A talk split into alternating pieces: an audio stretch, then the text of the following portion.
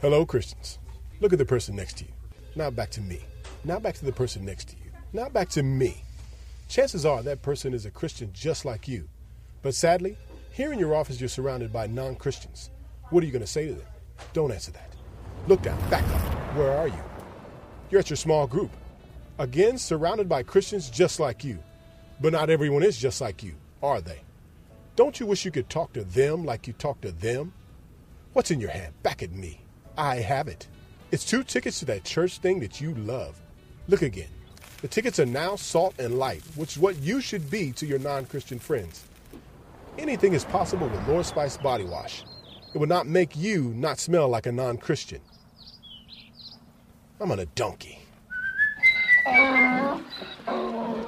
There you go. Yeah. It will not make you not smell like a non Christian. I don't even know what that means. I've tried to parse it down. Uh, so we're talking about uh, oikos. Oikos is a Greek word uh, that was used commonly back during the time of Christ, the early church. Oikos. Say it with me. Oikos. Okay, so you're speaking Greek. That's good. So oikos is a word that was used back during the time of Christ. In the early church, it was, uh, it was an interesting word, and we've been talking about that. Now, we've been mentioning that modern research says that the average American has anywhere between 8 to 15 individuals with whom they have loving, caring, and influential relationships. So, you know, during this series, we've been talking about that. Maybe some of you have been like, you know, maybe you can count 25 or 30. You're a little above average. Maybe a few of you are having a hard time coming up with five or six. But on average, you know, anywhere between 8 to 15 people that we have in our relational world with whom we have loving, caring, and influential relationships. Um, we call it a lot of things these days, but back then the Greeks would call that an oikos. An oikos. Now, the word oikos was used in several ways back then. Sometimes the word was used to describe a physical dwelling.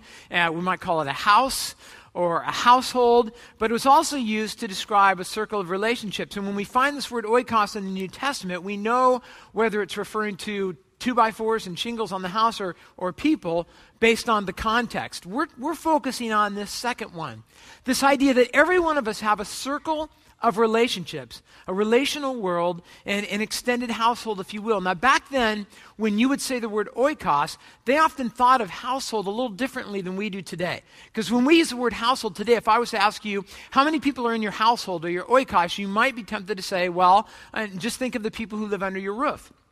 But back then, they thought a little bigger than that, a little more relationally than that.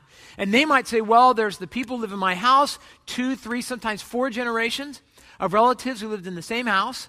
You might refer to some, some servants that you had that, uh, that lived in your house and you were very close to them, so they were part of your oikos. It might include some um, relatives who live nearby. It might include a neighbor, someone you work with, a friend but people with whom you have loving, caring, influential relationships. So today, when we talk about the concept of an oikos, it might include some people that live in, in your home with you. It might uh, include someone who lives next door to you or across town, but you have a close relationship with them. It could include someone you work with. It could include someone you go to school with, someone that you're on a team with. But these are people, this is your oikos, people that God has strategically placed in your world. And He's placed them there for a reason. And part of the reason that we're talking about the oikos in church is because it's, it's very significant. Studies tell us that 90% of people who come to Christ do so through an oikos type of relationship. And when you begin to look in the New Testament, you see that all over the place. Uh, during this series, I've given you several examples of that. I was reading Mark chapter 2 this week, and, and uh, Jesus is walking along one day and he's, he's calling some men to be his disciples. And uh, one of those people that he called was a guy named Levi. In Mark 2.14, it says this now, as Jesus was walking along, he saw Levi, son of Alphaeus, sitting at the tax collector's booth, because that's what he was. He was a tax collector. And Jesus saw him, and he says to him, Follow me. And Levi got up, and he began to follow him. Now, we see this happen several times. He's called some fishermen and some others just, you know, walking along, Hey, come follow me. And God had prepared their hearts to do that, to be a disciple, and so they would begin to follow him. And this guy, Levi, begins to follow Jesus. And a little bit later, in fact, some believe it was probably that day or that evening, uh, they have a little dinner party at Levi's house. And it said while Jesus was having dinner at Levi's house, now, who would Levi have over to his house for dinner? He's just begun to follow Christ. It says there were many tax collectors and sinners, which is just kind of a big, broad category, and they were all there eating with him and his disciples, for there were many who followed him. So the first thing that this guy does is he goes out and uh, he just gets his friends, the people he's connected to, his oikos, because he's just met Jesus and he wants them to meet Jesus as well.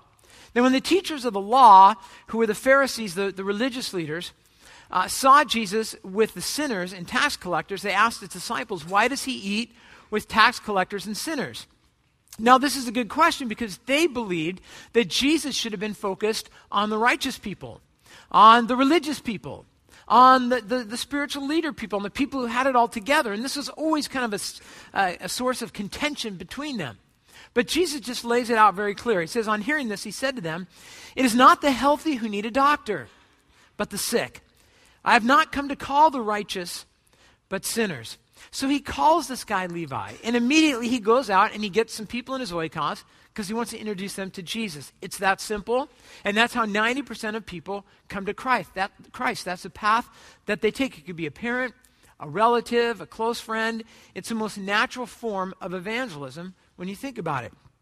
So we've been talking about that in this series. And today, as we kind of wrap it up, I want to I want to talk about three misconceptions or three myths that people often believe when it comes to oikos evangelism. And uh, I've heard some of this over the years as I've talked about it and thought about it and uh, prayed about it. And I want to review a few of those with you today. And so here's the first myth I want to talk about. It's a myth where we convince ourselves that we have the potential to influence the people in our oikos. Now, that's a myth, and that may seem a little strange to say that because you're probably thinking, wait a minute, that doesn't make sense. But God, over the last few weeks, has really brought out to me how this myth can really hurt us. And by it, what I mean is that we convince ourselves, if I want to, I could influence the people in my oikos, when in fact, it's really a matter of how we influence our oikos, not if we influence our oikos. And one of the things that brought this out to me was a few weeks ago, uh, it was the middle of the day. I think it was a Tuesday. I was up in my office, and uh, I have some windows that look north. We have a north parking lot up there. And um, I was just sitting at my desk working, and I looked out my window and I saw a car that had pulled in that parking lot and was just sitting there, and there were some people inside. There were some uh, some teenagers, maybe some college age people inside. I just kind of see them in there, but I didn't think anything of it. It's just a car up there. And so I was working a little bit more and I looked and noticed they were still there. And, and uh, pretty soon I saw three, you know, like college age students come walking up and walk up to the car. And as they walked up, I saw a guy you know, get something out of his pocket and hand it through the window. And I saw the guy in the car wrestling around, and I thought to myself, I wonder what they're doing. And uh, and then I thought, oh, wait a minute.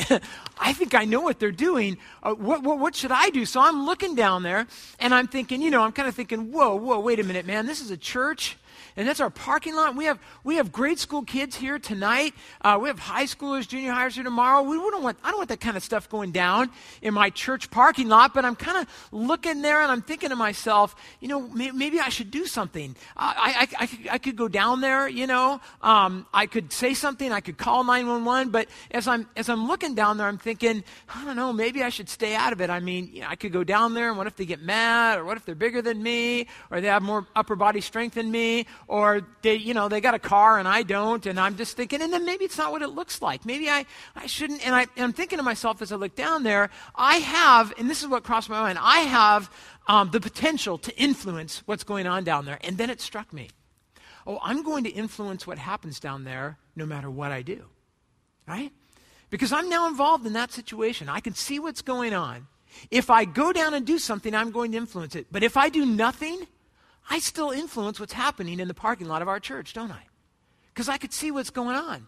So I looked around me and I just happened to have a video camera sitting on my desk at the time. And I thought, I know what I'll do. So I ran downstairs and I ran up to the corner and I stuck a camera up in the air and I turned it on. I had the lens cap on, so I'm like trying to get the lens cap off. And I'm, well, just about that time, one of the guys turns around and sees me. And I mean, it was like the cockroaches when the light comes on. I mean, the three people, like they're, they're trying to walk out of there and the people in the car, they got to drive past and I got the camera and they got to drive right past it. Got the license plate, the make, the model, the whole thing. It was great. And they just ran down. And I was like, yeah, that's right. And don't ever come back here. So I got my little camera.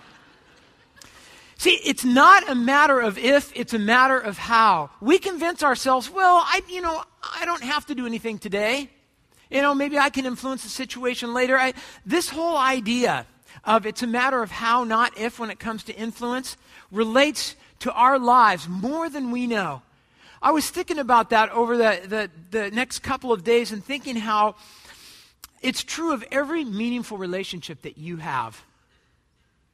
I, think about it for those of you who are dads. Think about you've had a long day at work and you're coming home, and maybe this thought has crossed your mind. You're pulling in the driveway and you think to yourself, I've got a wife in the house, maybe I've got some kids in the house, and uh, I have the potential uh, to go into my house after work today and influence them. Let's see, that's a lie that we can tell ourselves. It's a lie because what we can do is sometimes we can think, man, it's been a long day and I'm tired and I just want to sit down and I don't really have time to influence them today. Maybe I'll do it tomorrow, maybe the next day. But it's a lie we tell ourselves because we will influence those people no matter what we do. Isn't that true? Whether we mean to or, or whether we don't. And if we decide, I'm going to go in and influence them and love them, then that's great. That's what you do. But if you decide to go in and just keep yourself and sit on the couch and do nothing, you understand you're still influencing those people because that's how it is with the people we love. Whenever we're around them, whatever we do, even if we do nothing, it influences them, it impacts them. And I say that because there, there, there's a myth, there's a lie that we convince ourselves, and we miss so many opportunities to influence people for Christ. You're at school, you're sitting next to a friend in class, you think, I could influence them for Christ today, but uh, I just, I'm, I'm so, I got to get this thing done. You realize, though, that you will influence them. The question isn't will you, it's just how will you? At work with that person you know, at church, that person you're sitting next to right now, you will influence them. We will influence our oikos no matter what we do because our actions and our words mean something to them and they're paying attention to us more than we realize. The question is not will we influence the people around us? The only question is how will we influence them? That's it. In Matthew chapter 5, in fact, Jesus is talking about this very idea about you and I as Christians and the power we have to influence. He says this, he gives us two analogies. He says, look at the passage. He says, You are the what? There's the first one. He goes, Think of, you are salt. All right? You are the salt of the earth, but what good is salt if it has lost its flavor? Can you make it useful again? It will be thrown out and trampled underfoot as worthless. And then he wants to drive this home, so he gives us another one. He says, You are the what? You are the light. So you're salt and you are light. You're the light of the world. You're like a city on a mountain glowing in the night for all to see. Now don't hide your light under a basket. Instead, put it on a stand and let it shine for all. In the same way, let your good deeds shine out for all to see, so that everyone will praise your heavenly Father. Now, this, this passage is about influence. It's about the potential that you and I have to influence the people around us. He gives us two examples salt in light. So thinking about that salt and, and what, what does he mean by that? And, and back then they would have understood very clearly what he was talking about. And we still see that today. In fact, I was reading an article about a week ago about cooking with salt. I don't know why. I was bored and it was in this book my wife had and I started reading it. And this guy was talking about the art of using salt. And he said this, and it really struck me. He said that sometimes when you prepare a dish, it can be a little bland in its flavor. So you, uh, a good artist adds just enough salt to enhance and bring out the flavor. That's the whole purpose, to make the meal a little more desirable, to, ha- to enhance it. But if you put too much salt in it, then it just tastes like salt which isn't the point of salt at all. And I realized as I read it, I thought, yeah, I think that's kind of what Jesus is getting at here. He says, when we're living with the people around us, we have a way of sprinkling, sprinkling in the love of God and the care of God and the message of God, you know, in the world around us. But we need to be careful not to just, you know, put so much on there that it starts to become all about us. Because that's not the purpose. In fact, Jesus says right there, so that people will see your Father so that people will, will become, if you can, that you could create an appetite in the people around you for the things of God. Light is the same way. The light that he's talking about here doesn't change anything, it just illuminates the world around you. He gives the idea of a, of a lamp or a city on a hill. It gives light for people to know which way to go. It influences the world around them. And the point is that people will eventually be connected to their Heavenly Father because of the way that you live. To say that we have the potential to influence the people around us is missing the point because every one of us will. It's not a matter of if, it's only a matter of how. So, we should point them to Jesus. That's the first myth. Here's the second myth that I want to mention, and that is the myth where people think that oikos is the best evangelism program out there. And I hear that sometimes. People are like, oh, I've seen this evangelism program and this one, but Oikos evangelism, that's a great program. And I want to just say this that it's important that we understand that Oikos is not a program, it's a paradigm. And I want to explain that because there's a big difference between the two. A lot of people think of evangelism as a program. And what I mean by that is, it's, say it's an event. Um, it's, it's Easter outreach services at church, or an outreach event at the church, or evangelism is a system for sharing Christ. When I was in high school and college, I was taught several systems for sharing Christ. You would memorize these passages and you would have to cover these points and then you would go share Christ with someone and you you know you kind of had to do this thing that you were taught and then that was doing evangelism. But oikos evangelism is not a program. It's not what it is. It's more of what we would call a paradigm. Think about it this way a, a, program is a list of things that you do in a certain way, a paradigm is just the way that you, you see life. It's the way that you view things. It's, it's been compared to a lens through which you see everything around you. So eh, here's an example of what I'm talking about. Think of marriage. Over the years as a pastor, I've, I've kind of noticed that there's a lot of ways you can categorize marriages, but, but two of them that I've seen are sometimes you run across people who think of marriage as a program, and sometimes people think of marriage as a paradigm. And they're very, very different ways of looking at marriage. What I mean is sometimes you'll, you'll, you'll see people who are married, and it's kind of like they made a contract or in agreement with each other. So, you know, maybe he'll say, I take out the trash, and, um, you know, you, you, cook the me- you cook the meals, and I pay the bills, and we go out on Friday nights, or what, whatever the arrangement would be. And, um, and sometimes um, I think about my time in terms of us, and I think about what I do in terms of us, and then sometimes there's just, it's just about me. Some decisions I make aren't made in light of us. Some of the way I spend my money isn't made in light of us. Some of the ways I spend my time, it's just about me. That, that, that's more of approaching marriage as a program as opposed to a paradigm. Here's how a paradigm would be different. A paradigm is where someone says, everything in my marriage is viewed through this, through this lens. Everything. There is no non lens. There is no just me. Every single thing in my life is about us. So when I think about my priorities, my priorities are always set in terms of this lens that involves both of us. The way I spend my time is always about us. The way I pursue relationships and spend money and make decisions, that doesn't mean I don't have some me time. That doesn't mean I don't go out and do stuff with my buddies. It doesn't mean that. It just means that the way that I come to those conclusions is always done through the lens of us, never just me. And what I've noticed over the years is those tend to lead to two very, very different kinds of marriages. When it comes to oikos, oikos isn't a program. It's, it's not an event that I do every once in a while. And I find that's, that's difficult for Christians sometimes to get over. A lot of us like to think of evangelism as a program. Evangelism is when you take the class and you memorize a system, you know? Or we like to think of evangelism as a spiritual discipline. I, I, pray, and that's a spiritual discipline. I read my Bible every day, and that's a spiritual discipline. I go to church once a week or once a month or whatever I do, and that's a spiritual discipline. And I share Christ sometimes, and that's a discipline. I do it because that's what I have to do. Some people think of it as kind of a duty. You know, I, I, I, have to do it. So every now and then I just find some poor guy who looks like he's got nothing better to do. I walk up, I give him my bullet points. We have a little debate, and then I walk away feeling pretty good about myself because I did my duty. I did what I had to do. That's not what Jesus had in mind when he talked about sharing our faith.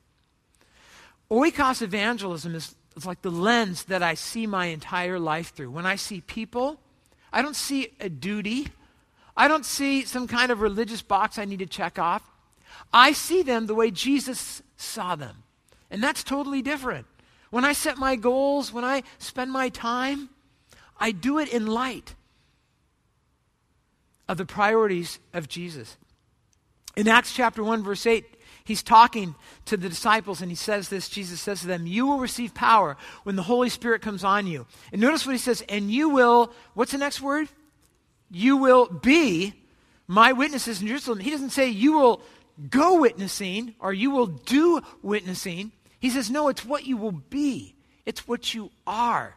It's, it's down to the core of your being. It's about every part of your life. So that's why we have passages like 1 Peter 2, where he says, Be careful how you live among your unbelieving neighbors. He doesn't say, you know, once a month, set aside an hour and, and share Christ with your neighbors. He says, no, be careful always about how you live among your unbelieving neighbors, even if they accuse you of doing wrong. Because uh, none of you are perfect. None of you are going to be perfect neighbors, perfect husbands, perfect children. It doesn't work that way, right? So you're going to make mistakes. Sometimes people are going to point at you and I say, I saw what you did, or I saw how fast you were driving, or whatever. We understand that. No one's perfect. Even if they accuse you of doing wrong, notice this. He says, something bigger is going on here. They will see your honorable behavior. They'll just see a pattern in your life. And they will believe and give honor to God when He comes to judge the world. So, because of your oikos, because of the people that God has strategically placed in your world, your behavior, your life now matters. It matters. The state of your marriage, it matters now because people are watching you. They're looking to see if Christ makes a difference in your practical everyday life. They're listening to your words. More than you could possibly imagine, they're listening to everything that you say. Why? Because they love you and they care about you and they want to know what you think. So they're listening to you. It, the decisions that you make, your, the biblical knowledge that you attain, the intercessory prayer that you invest in, all of this stuff now matters. Everything matters because people are watching you even when you think they're not. And as we talked about in the first point, whether you realize it or not, you are always, always, always influencing the people around you, even when you don't intend to. You're always influencing them, either by what you do or by what you don't do. So Jesus says, you need to understand right? this is a paradigm, this is a, a lifestyle. It's about being prepared. In fact, you understand that, you know, at some point, the people in your oikos are going to want to talk to you about Christ. In 1 Peter, he says this He says, Now in your heart, set apart Christ as Lord.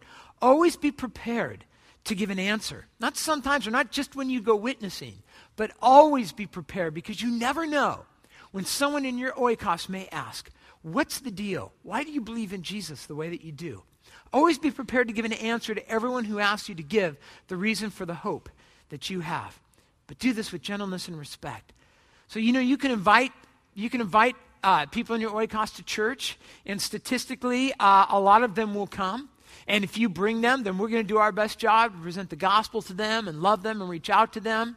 But sometimes you're going to invite people in your oikos to church, and they're going to say, I don't want to go to church, but I'd have coffee with you at Starbucks and we could talk about your faith. What are you going to say when that time comes? You need to be prepared. Oikos is a paradigm the way we live, the way we talk, the way we prioritize, the way we relate. And the third myth I want to mention is this. Some people, when they hear about oikos, uh, when they hear about this idea of the 8 to 15 and influence and all that, they think, you know, oikos sounds kind of exclusive. Now, for some people, that's a real turnoff. And for some people, that's very exciting, you know, kind of depending on how you feel about that. But some people say it sounds like with oikos, I only have to witness to a very small group of people in my life. In fact, I would say this the focus of oikos evangelism is effectiveness, not exclusiveness. And so I hope that I can make this clear for you what I mean here. But you understand that we have a responsibility to share Christ with anyone that God brings across our path who's open to that, whether that person is in our oikos or not. But and this is so important. But you understand that you can only have a meaningful conversation if the other person gives you permission. It's the only way that you can do it. Now, that doesn't usually happen with strangers, does it? I mean, how often do you run into somebody you don't know and they automatically give you permission to speak into their life and influence them? It doesn't happen often. Where does it usually happen? In your oikos, with the people who know you, with the people that, that you love. Now, don't get me wrong, God supernaturally gifts some people to do what we might call cold call evangelism. You know, that's people that can just, like somebody who just goes to your door and knocks on the door and you answer the door and you've never met them before. Chances are their name is Ken, and they'll say to you, um, Hey, I'm, you know, from church down the street, and I just wanted to share Christ with you. And now, God supernaturally gives some people to do that, to go up to complete strangers, to share Christ with them, and to close a deal, and to lead them to Christ. Or those are the kind of people that you hear. You know the stories like, Oh, yeah, how does it start? For those people. I was on a flight, uh, you know, back east, right? Isn't that how it goes? I was on a flight and I sat next to this person that wasn't a Christian. We got in this discussion about Christ and I led him to Christ right there.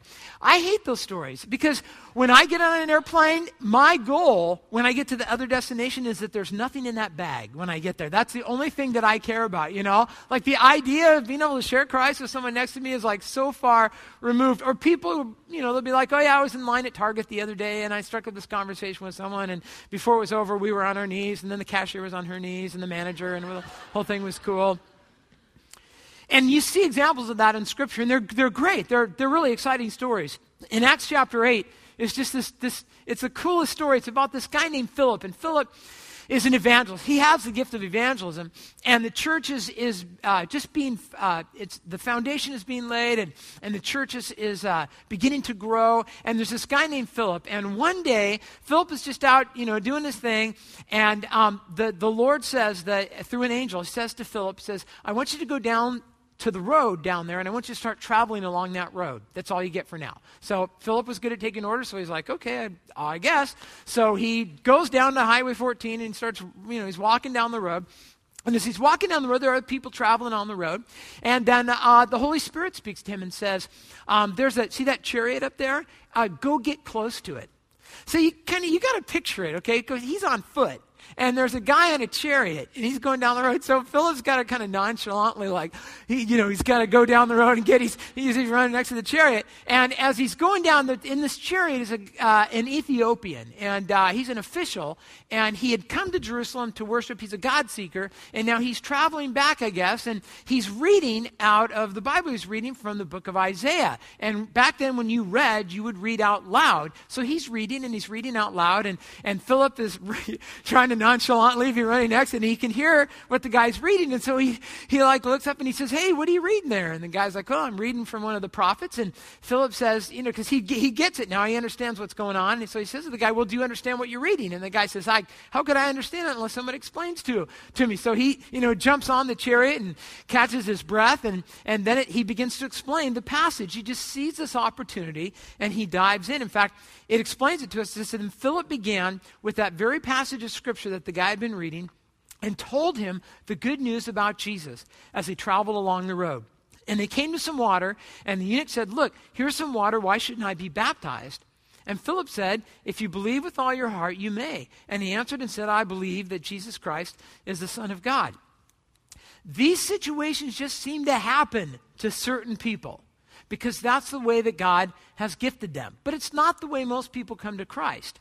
I've shared with you my story before, but again, my story feels like one of those cold calling situations. I didn't grow up in the church. Uh, I, no one in my family were, were believers. And uh, to kind of make the story short, I, there was a guy who was in my dad's oikos who was trying to share Christ with him. And he gave my dad a book to read, uh, and it had the gospel message in it. Uh, but my dad didn't want to read it, so he came home and he said, I don't want to read it. Maybe you want to read it. And so I opened it, I cracked open this book that was given to, for, you know, for my dad through a friend. So there's real no connection. Just this reading this book by this guy I don't know. And halfway through the book, the Holy Spirit convicts me and I give my life to Jesus Christ. I still don't even know who the guy was that gave the book to my dad who gave the book to me. I don't know. And it makes for a great story when I tell all the details and all that stuff. It's really cool. It's cool. And cold call evangelism stories can be really exciting and really fun to share about, but they're rarely successful because people seldom grant that kind of permission to people they don't know. In fact, how many of you, and we did this three weeks ago, but it's always interesting, how many of you would say, I pretty much came to Christ through a cold call evangelism kind of situation? Anyone besides me? Okay, I see a hand, a couple hands. Not very many. Why is that? Well, we understand why. Because you, ver- you rarely give permission to somebody that you don't know. Most people come to Christ through an oikos kind of relationship. In fact, it's been called the most boring testimony ever written, but in 2 Timothy 1 5, Paul's writing to this guy, and he, he says, I've been reminded of your sincere faith, which first lived in your grandmother Lois, doesn't that sound sweet? And in your mother Eunice, and I'm persuaded now lives in you also. It's kind of boring. There are no drugs. There's no rock and roll. There's nothing, you know, just kind of like, yeah, and your grandmother, and then your mother, and now there's you. And it sounds kind of boring, but the reality is that's how about 90% of people come to Christ. Through a parent, a sibling, a friend, a coworker. How many of you would say that describes you? It was an oikos relationship, the bride of Christ. There you go. And that's typically the way that it works. See, oikos evangelism isn't about exclusiveness. It's just about recognizing your best opportunity. When you think about the limited days that you'll walk on this earth, the limited time, limited resources that you have, you understand that the place where you are most likely to be successful in sharing your faith is with the people that you have loving, caring relationships with. So don't miss those opportunities to share your faith with your oikos.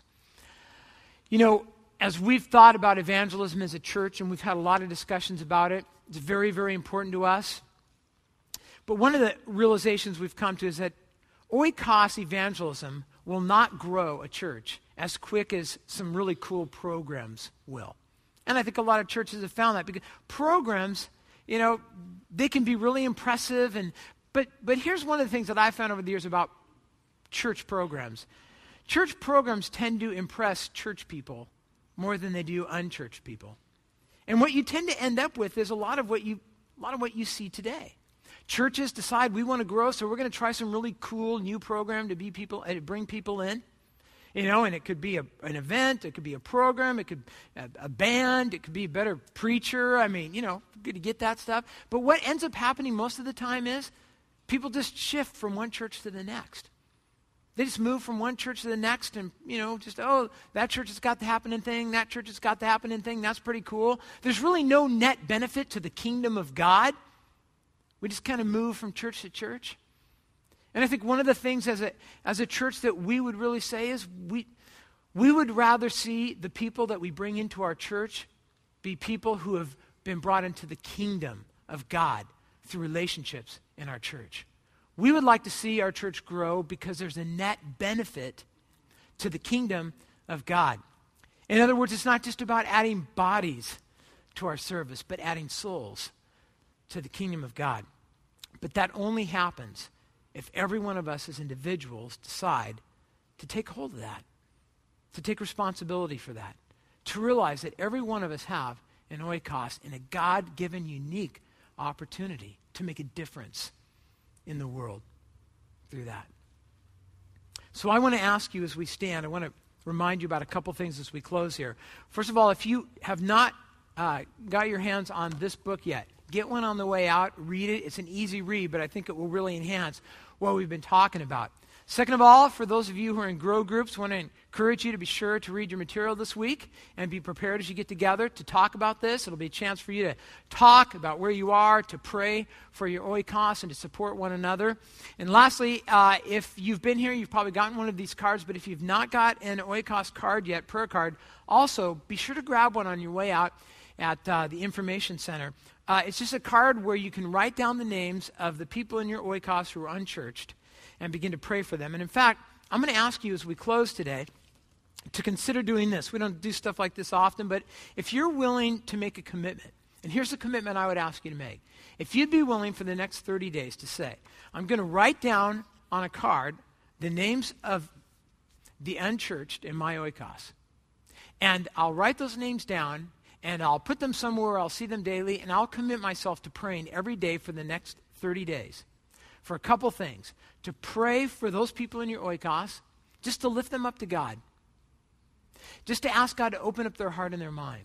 And if you would pray for yourself, that God would give you an opportunity to share Christ with them sometime in the next 30 days, that you would pray for those two things.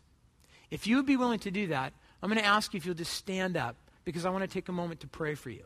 So, again, we don't do this often, but if you're willing to make that commitment, would you just stand up where you are? If you're willing to make a commitment to pray for the people in your oikos and for yourself for the next 30 days, would you stand up and let me pray for you?